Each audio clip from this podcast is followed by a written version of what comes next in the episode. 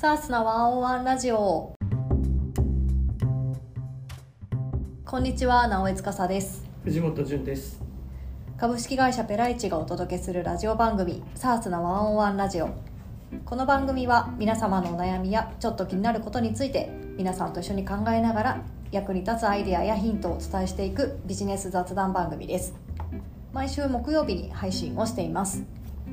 パーソナリティはペライチ CFO の藤本潤と同じくペライチ人事でありたまに占い師の私直江司です。ということで第3回目始まりました。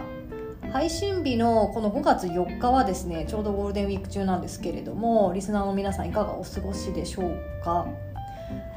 弊社ペライチはですねカレンダー通りなので5月4日はお休みなんですが、まあ、このカレンダーでいくと5月の12と平日に当たるんですけれども、まあ、ここはお休みを入れてあの長い連休にするメンバーっていうのも結構いたかなという感じですね。そうですね。ざっと見る限り大体23割くらいの人が有給入れてなんか長い休みしてたって感じですかね。そうですね。はい。なんか意外と動いてるんだなっていうのが肌感覚ではあるんですが、はい、でもあの休む方はちゃんと休んでるっていう感じ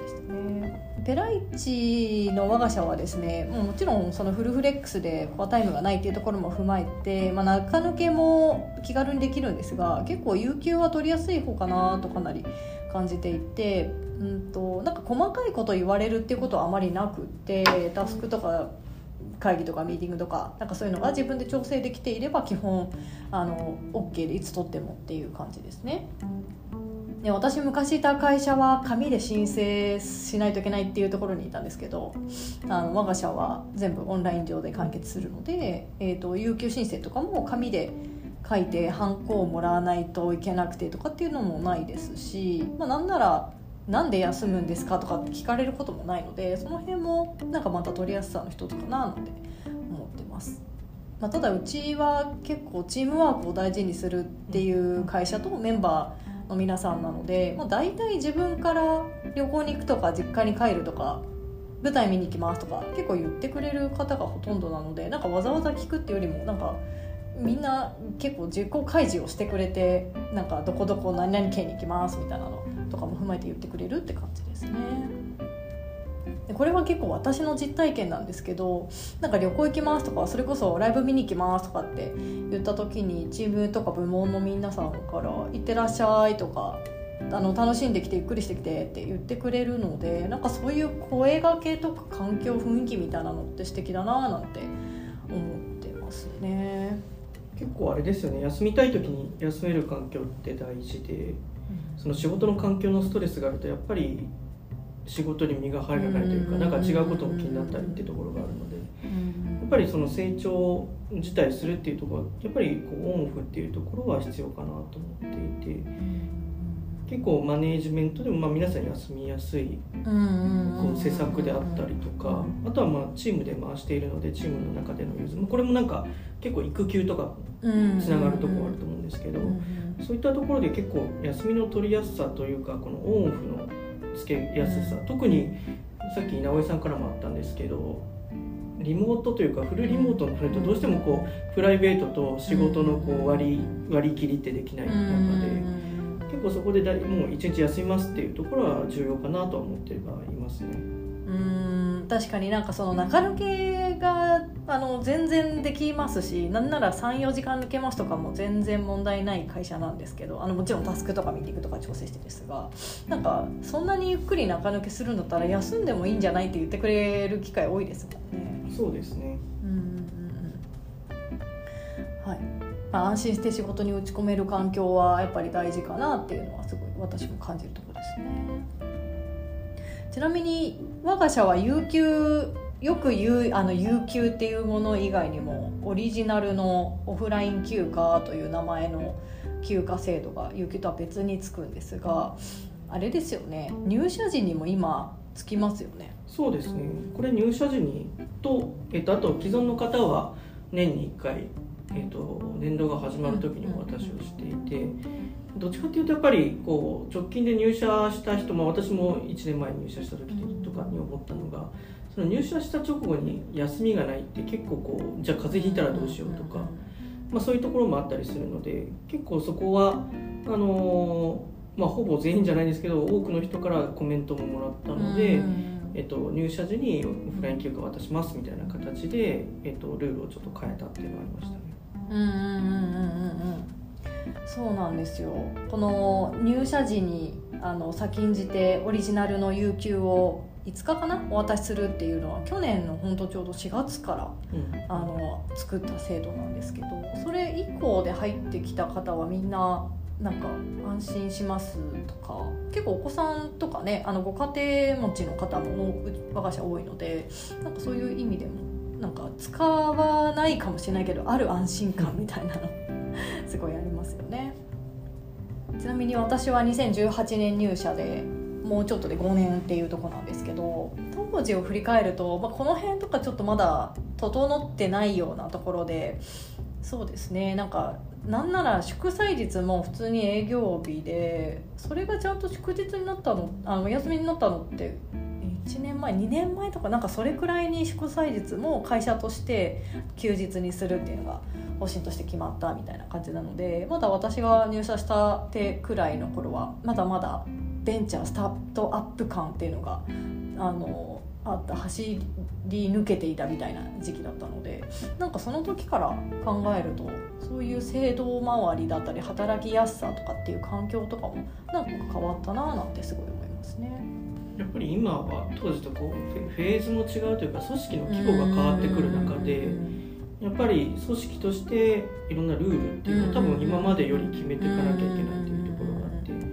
まあ多分そういうのって結構スタートアップとかの立ち上げ特に立ち上げの時期ってあるあるなのかなっていうふうに思うんですけど多分そこを経てペライチもこう人数が増えてきて新たにまた中途の人も結構入られたりっていうところもあって、まあ、そういう意味で言うとあの我々もその採用っていう部分も含めてなんかこう今仕事に打ち込める環境をきちんと整備していくっていうところが重要じゃないかなと思ってます。なんかこの、まあ、働く環境っていろんな切り口がもちろんあると思うんですけど実際に藤本さんがご入社してからこの1年でそれこそさっきの入社時に5日お渡しするもそうですしなんか例えば社内のグレード定義っていうものがあってその見直しだったりとか何かいろんな形でこうリニューアルなのかバージョンアップなのか精度が引かれたみたいななんか加速したなって思いますね。そうですね。結構やっぱり皆さんの意見を反映してかつそれを、まあ、実行できるみたいな人たちも増えてきてっていうところで、そこが結構うまく回り始めてるんじゃないかなっていうふうに思ってます。あありがとうございます。ということで我が社はいい意味であの結構気軽に制度だったり福利厚生っていうところがどんどんアップデートしたりとかリニューアルするとか一回廃止して別のものを立ち上げるみたいなところとかもかなりスピード感持ってもしくはいろいろトライしてみて変えてみてみたいなところとかもあるので今後もなんかいろんなことが良くなっていくのかななんて、はい、あの結構期待をしております。なのでこの辺のなんかいい変化みたいなところがあったら是非皆さんにもお伝えさせていただけたらななんて思っているところです。ということでこの番組は2部構成で前半はペライチ社の周りで起こったニュースや雑談後半はリスナーの皆さんから頂いたお便りをもとにお話をしていきます。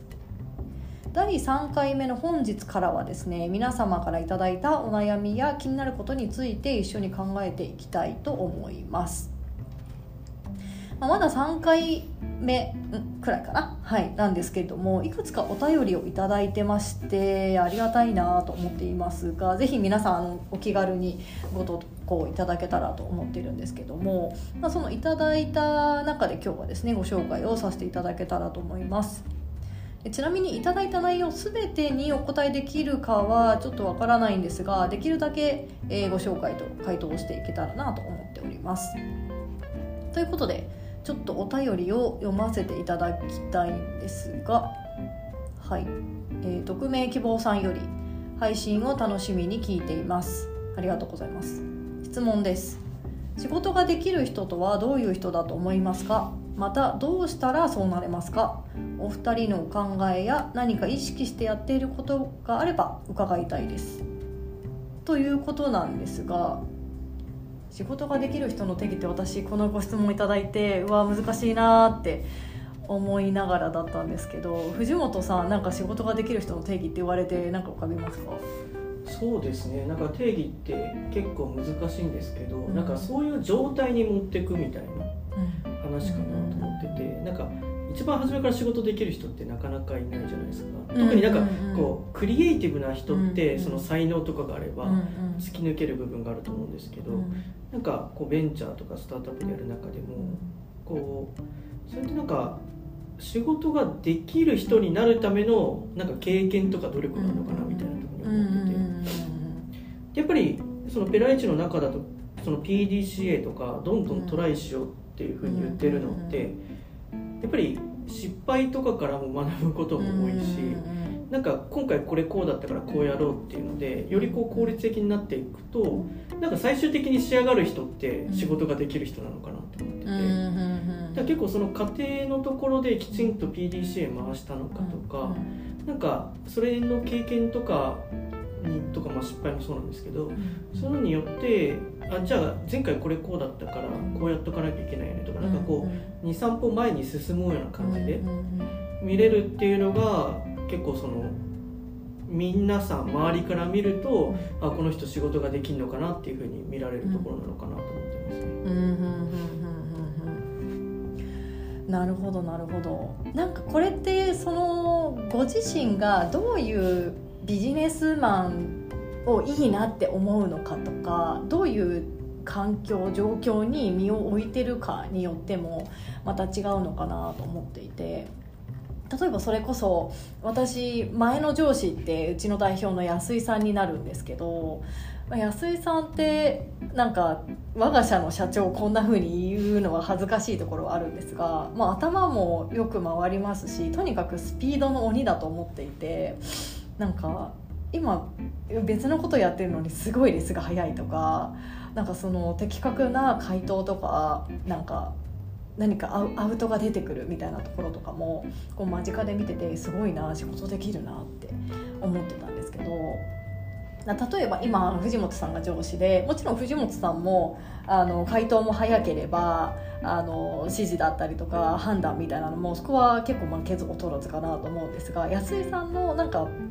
いある種どっかでパワーでいくっていう部分をどっちかっていうと藤本さんは冷静なタイプだなと感じていてそこはそこでなんかちゃんと例えば細かい部分もしっかり確認をしてあの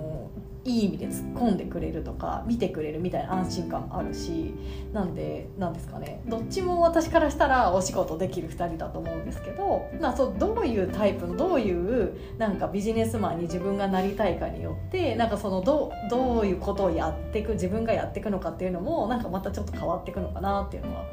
感じたところはありますね。か結構どういう環境にその時身を置いてたのかっていうのがありますよね。なんか営業ベースの人だったのかとか、それ以外だったとか、なんかいろいろこう多分ベースがあると思うんですけど、結構そこにも左右されるところはあるなと思って、それによってさっきの違いが出たりとか、やり方に違いが出たりとかってなんか結構そこはあるかなと思います。でも多分共通してよくのがそのちゃんと PDC を早いタイミングでこう進めてるっていうのは結構重要なんじゃないかなと思います。なんか今日このラジオを撮るちょっと前くらいになんかネットで仕事ができる人とはっていうのを調べたんですよ。で、まあ、いろんなことを書いている方がもちろんいらっしゃる中でなんかここのワードは結構かぶるなっていうのがいくつかあったんですけどなんかそれが3つ4つくらいありましてちょっとご紹介させていただくと意思決定のスピードが速い。と,、えーとコミュニケーション能力が高い。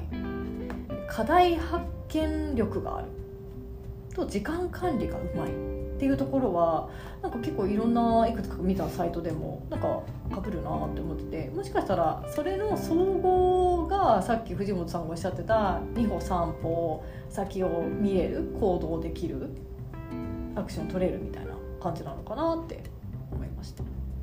結構難しいですよね。そういう意味で言うと多分皆さんが思うのってその仕事ができてる状態じゃないですか、うん、だからそこまでどうやってなったんだろうっていうのはなんかこの質問だと結構重要かなと思ってて、はいはいはい。だからなんかそのためにどんな経験をしていくのかとか逆に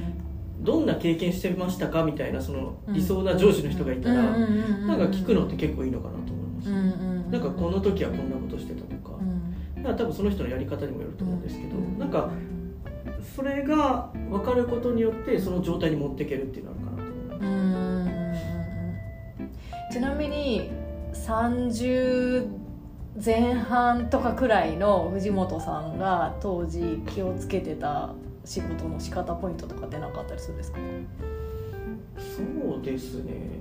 あんまりでも30代だからとかってあんまり変わってなくて、うんうんうん、やっぱり一番初めにこう配属された部署とかでやっぱり、えーと、根本原原本に当たるっていうか、うん、一番の大元に当たるみたいな。だから、うんうんうん、じゃあこれってこうなってるけどじゃあどの法律にのっとってこうなってんだっけとか、うん、全部こう因数分解していくみたいなのが結構重要っていうふうに言われてたので、うん、結構その癖はあるかもしれない。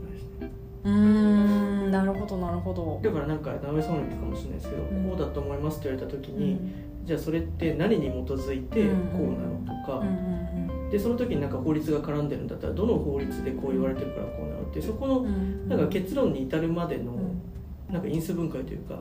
どうやって組み立てられてその結論になったのかみたいなところを結構見たりとかするかもしれないですね。うん。ソースだったり経緯みたいな。そうですね。るほど。なんかいきなりじゃあコミュニケーション能力が高い人になってくださいって言われても難しいじゃないですか、いや難しいですね。だからなんかそこになるためのプロセスをどう踏んでいくかっていうのを聞くのが結構重要なのかなと思いました、その自分の理想とする人にはいはいはいはいはい。なるほど。なんかほうれん草を怠らないとかも例えばメモを取ってる人もいるだろうし、うん、なんかずっとカレンダーにこういうオンラインのカレンダーに入れとく人もいるし、うんもう頭で覚えてる人もいるし、結構なんかそのタイプによっても違うので、うん、なんかそれをうまく自分の好きなところを組み合わせると、自分の理想とするなんかこう自分のイメージの状態の仕事ができる人が出来上がる可能性あるなと。思います。なんかこういう人みたいになりたいなっていう憧れの方なのかモデルケースなのかがこう見つけられたら早そうですね。そうですね。でそこのいいとこだけ抜うんうんうん、で自分っぽくカスタムしていくのが結構こう一番いいんだろうな私は新卒でそれこそ JR にいてちょっと特殊な業界なのであんまり参考にはなんないんですけどこの先輩の対応が自分もできるようになりたいなとかまた別の先輩のご案内の仕方がすごく上手でなんかこんな風になりたいなみたいなここの部分はあの人この部分はあの人みたいな感じでやっぱなんかこう見てる人が何人かやっぱりいてそのいいとこ取りをどんどんしていくみたいなのは意識してたかもしれないですね。でなんかそれが集まったら自分が理想とする仕事ができる人なのかなってなんとなく思いました。だから結構人によって仕事ができる人のイメージというか、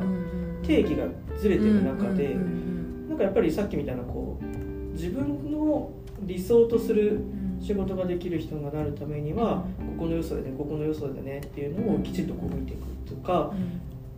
そこをなんか周りの人から吸収していくっていうのが結構重要かもしれないです。さっきの直江さんのそのこの人のここを見てこれがいいと思ったからでもその人も多分誰かの見てやってるじゃないですか、うん、そうですね。新たに開発してるかもしれないですけど、うんうん、だからなんかそこって結構こう経験とか今までのこうやり方とかに関連するとこあるのかなと思う。うんうんうんうんうん確かになんかそれで言うと私そのこの